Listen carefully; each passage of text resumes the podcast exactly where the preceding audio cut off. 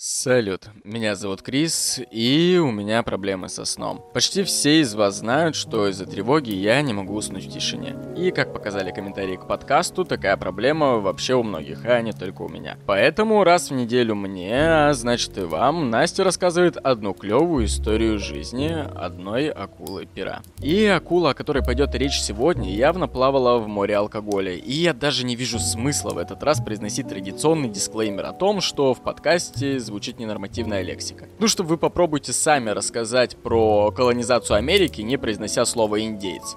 Вот, блять, и мы не можем рассказать про Чарльза Буковски без крепкого словца. Зато мы можем это сделать вообще не используя букву «Р». Как вам такое? В общем, да, наконец-то мы дождались истории про жизнь Чарльза, мать его, Буковски.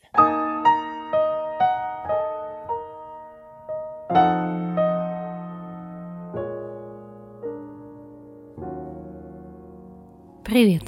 Ты знаешь, я когда-нибудь планировала рассказать тебе об этом человеке, но как-то откладывала все время. Мне казалось, что для этого нужно собраться с мыслями, должно быть какое-то особое настроение. Но на деле оказалось все намного проще, просто в какой-то момент надо было распсиховаться, сказать, что я не хочу тебе рассказывать вообще ни о ком, поэтому буду рассказывать о Буковске. Сама я, кстати, Буковский начала читать не так и давно. Я, разумеется, знала, что это за человечек, как он пишет, о чем он пишет, но вот так, чтобы прямо ознакомиться с его творчеством, творчеством нет. Мне просто в какой-то момент жизни нужно было произвести впечатление на одного мужика, который был просто фанатом Буковски. Мне даже кажется, что он себя с ним ассоциировал, ну, потому что он тоже был писателем средних лет, бухал. И я действовала по понятной для себя схеме. Хочешь впечатлить мужика, погрузись в его интересы. И не знаю, впечатлился ли он моей начитанностью, но у меня с Буковски сложилось. Я должна тебя предупредить. Возможно, в этом выпуске будет намного больше мата, чем обычно, поэтому если ты вдруг мало ли сегодня не готов, то можешь идти и переслушать выпуск про Джейн Остин. А если готов, то поехали.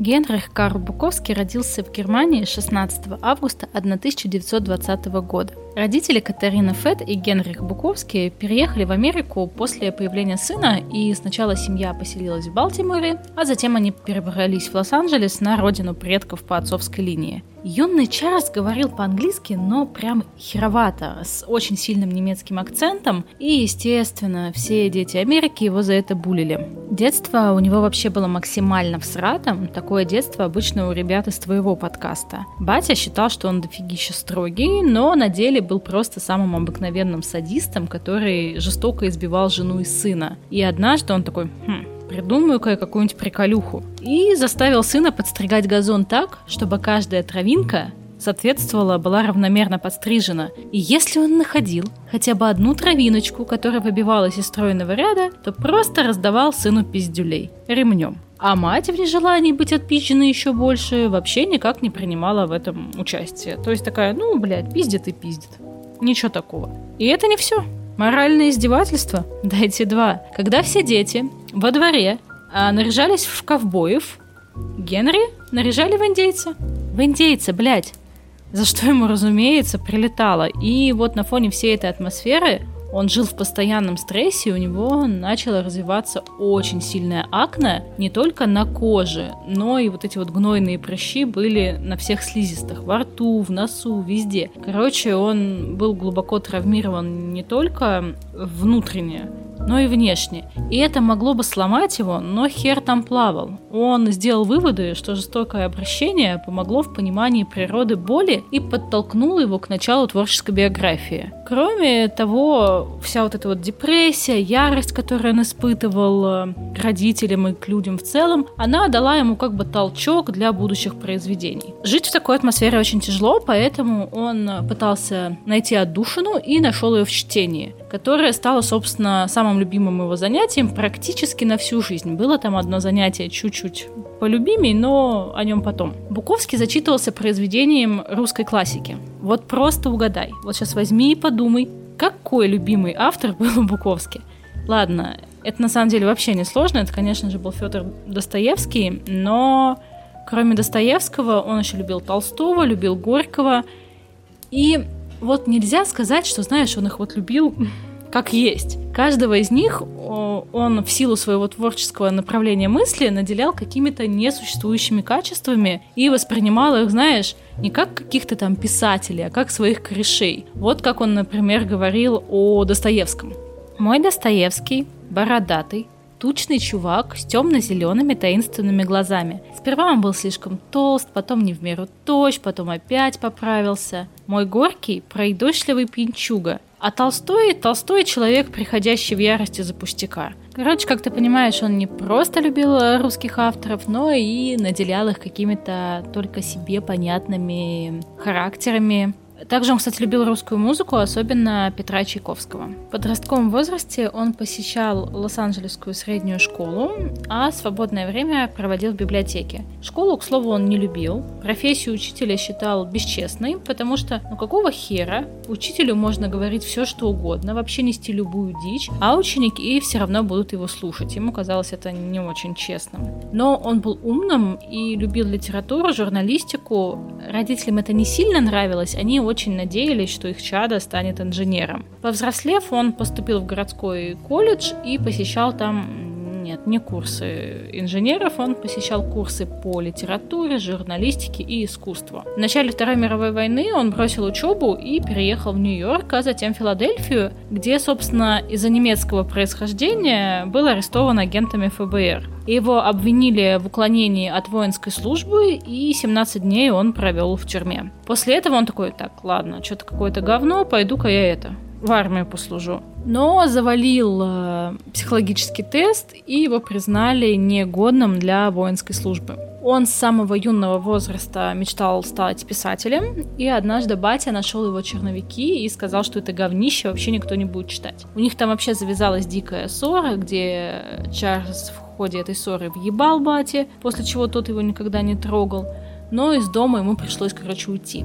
И в 1941 году, проработав около полугода на различных малооплачиваемых работах, кем он там только не трудился, он решил отправиться путешествовать по Америке. И, собственно, в ходе своих путешествий он посетил Новый Орлеан, Техас, Атланту, ну и дофигища штатов, короче. И Батя-то был прав. Первые шаги в литературе принесли ему только лишь разочарование. Один журнал в Нью-Йорке принял его работу, он так обрадовался, короче, что сам поехал в Нью-Йорк, чтобы увидеть эту публикацию. И да, рассказ опубликовали на последних страницах, не в основной части издания, что, конечно же, его прям разбило. И после этого Буковский опубликовал еще несколько стихотворений и рассказов, которые тоже вообще не произвели абсолютно никакого отклика. И он утратил веру в собственный талант и на десятилетия просто отошел от творчества, в какой-то момент вернулся жить к родителям и такой, так ладно, писательство это не мое, буду заниматься э, херовой физической работой. И тут он такой думает, так, кажется, отличная идея начать бухать. И выпивку он называл своей единственной настоящей любовью. Она отвлекала его от реальности, и он прям, прям вот вдохновлялся тем, что он бухает. Короче, он забросил литературу и на 10 лет ушел в запой. И так добухался, что в какой-то момент попал в госпиталь с э, очень жесткой язвой желудка. Он это описывал, что у него там кровь э, хлестала вообще отовсюду, откуда можно. И выйдя из больницы после серьезной угрожающей жизни болезни, он, разумеется, что что продолжил бухать. Но, правда, и писать тоже продолжил. И по факту он все эти 10 лет, что был в запое, просто собирал материал для своих произведений.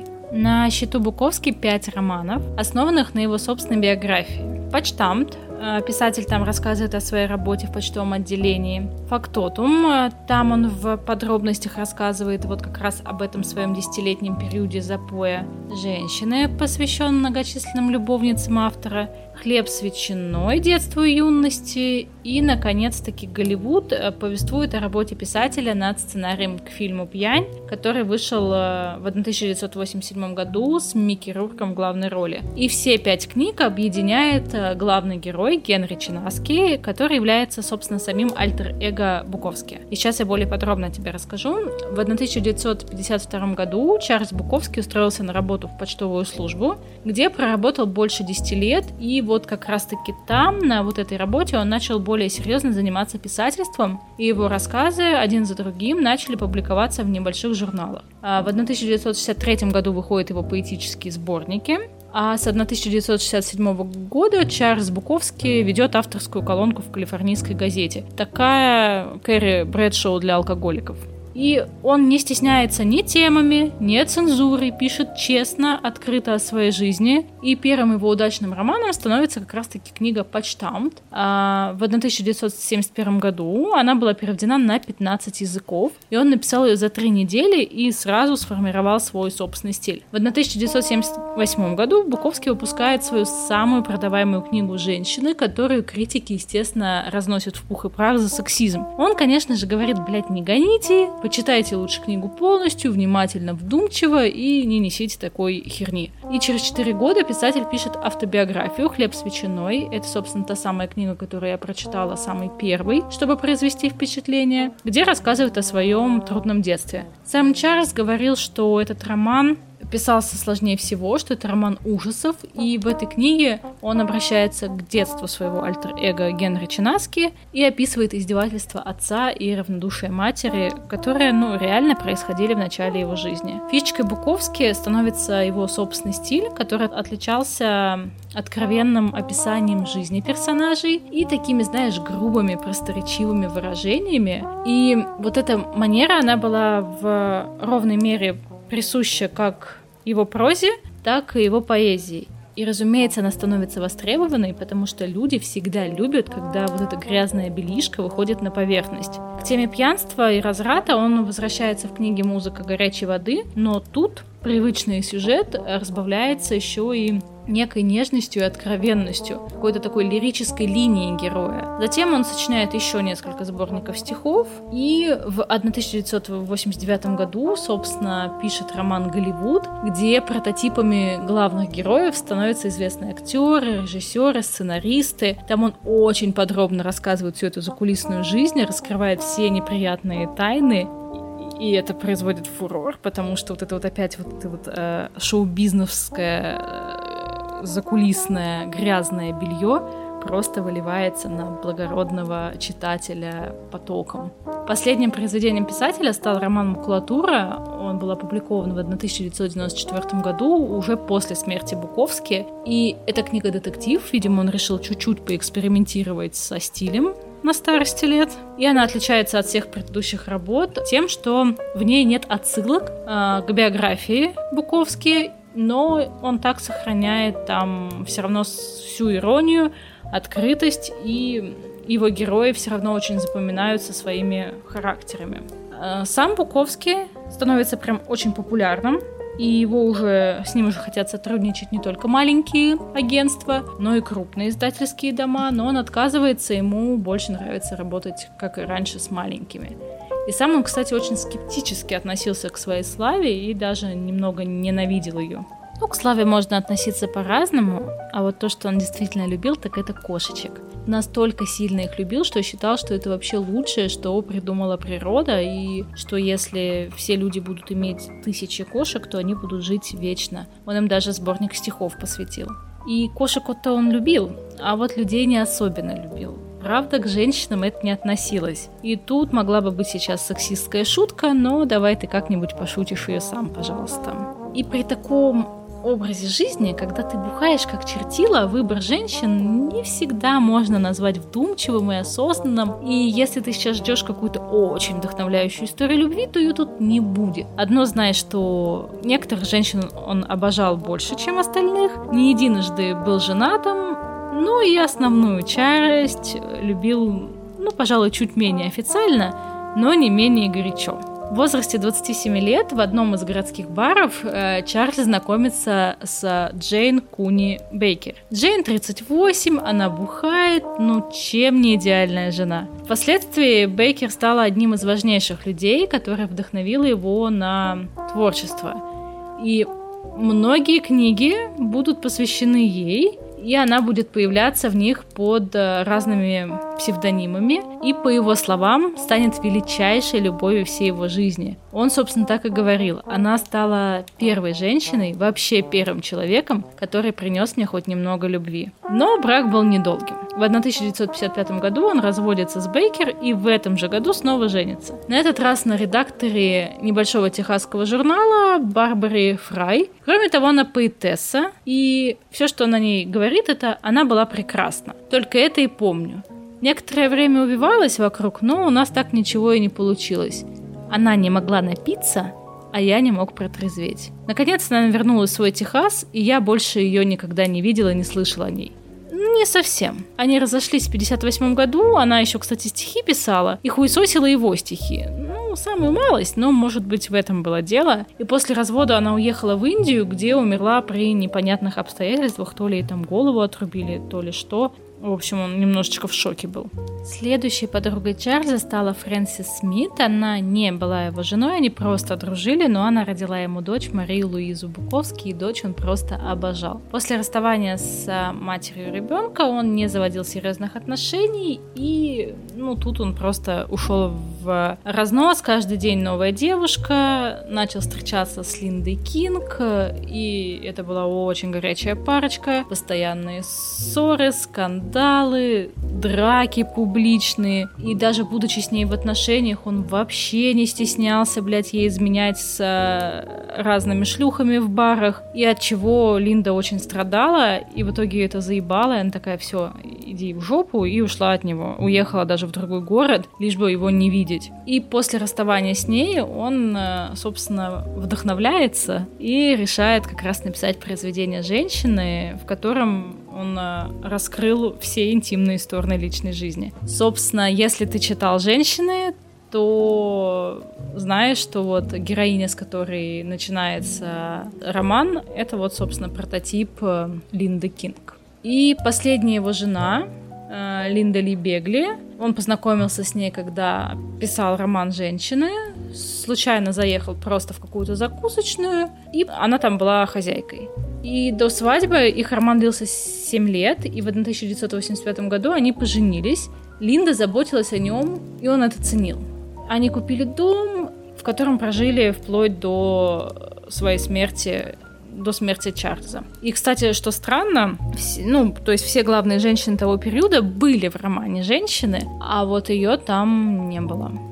Буковский так и не смог избавиться от алкогольной зависимости, так и пробухал всю жизнь, несмотря на то, что постоянно попадал в больницу с тяжелейшими внутренними кровотечениями. И все это, естественно, отложило отпечаток на общее здоровье, и с конца 80-х годов он очень тяжело заболел. У него была просто под ноль э, разрушенная иммунная система, и поэтому болезни к нему цеплялись просто одна за другой. Ему там сначала диагностировали пневмонию, потом лейкемию, и 9 марта 1994 года он умер. И на его надгробной плите выгравирована эпитафия «Не пытайся». И поскольку он был атеистом, то похоронный обряд провели буддийские монахи. Иногда, иногда слава к писателям приходит только после смерти. И, собственно, так и произошло с Чарльзом Буковски. Он был очень эксцентричный, вел маргинальный образ жизни, постоянно в хламину, блядь, был пьяный, хамоватый, и в то же время он был очень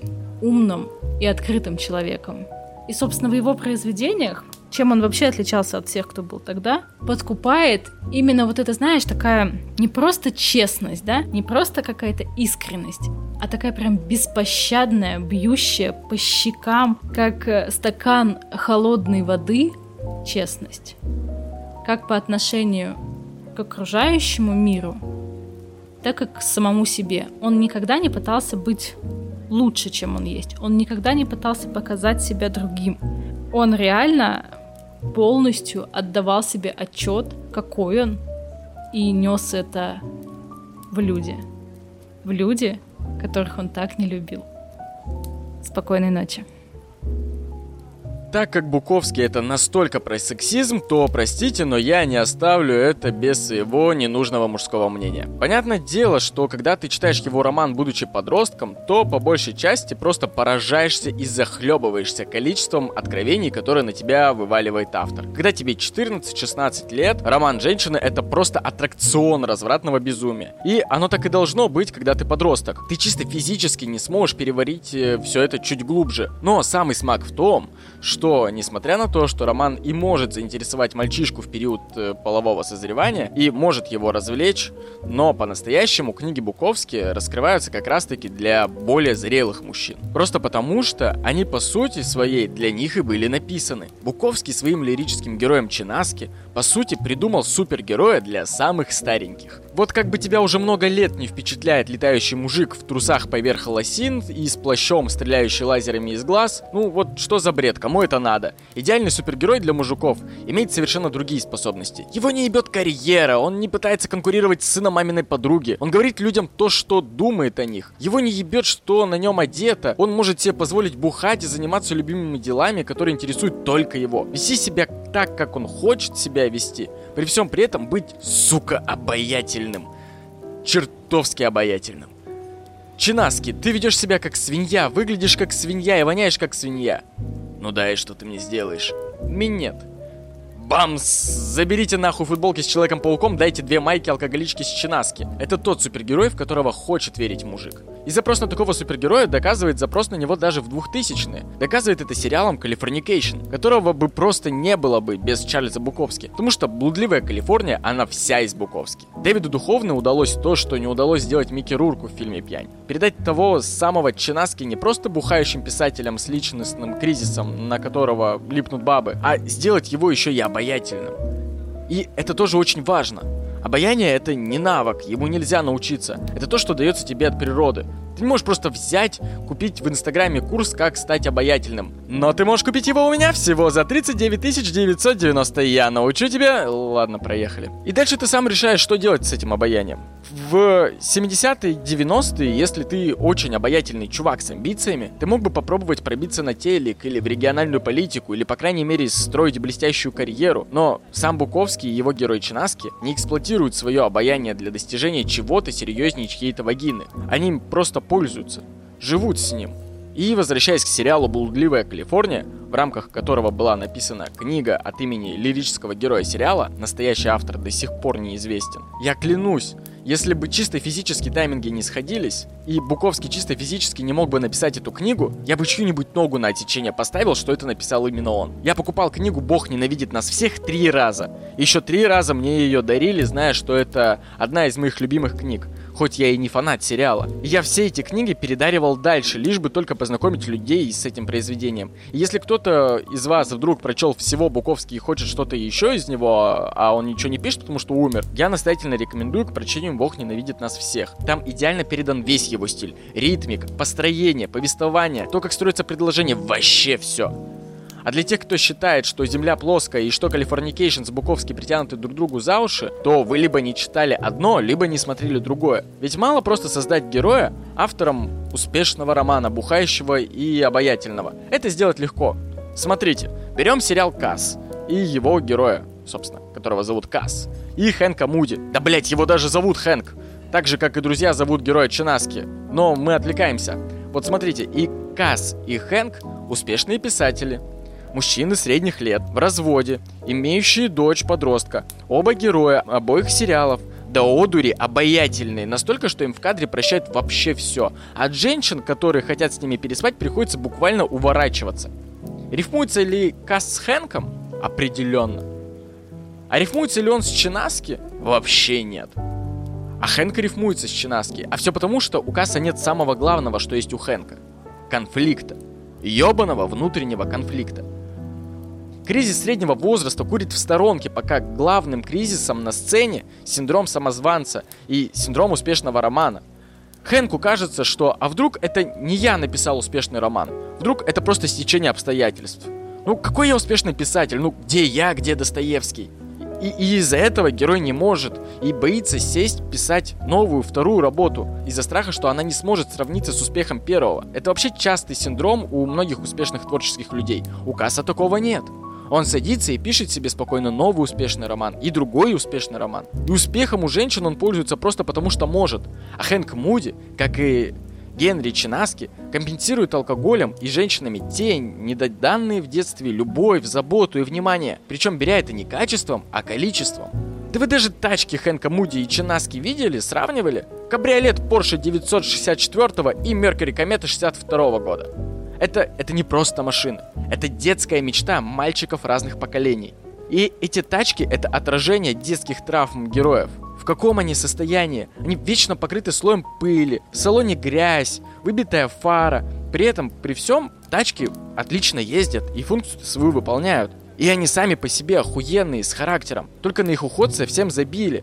Как и герои забили на себя. Они стали взрослыми, крутыми парнями, но не могут погладить себе рубашку и причесаться просто потому, что когда ты теряешь ориентир, тебе на все это похуй. Ты просто что-то пиздатое в вакууме, заливаешь себя спиртным, пока это все еще ездит и функционирует. Ну и к чему это я? К тому, что все это, и сериал, и книга по сериалу, только доказывает живое и востребованное наследие, которое оставил Буковский. Правда, с востребованным сейчас проблемки.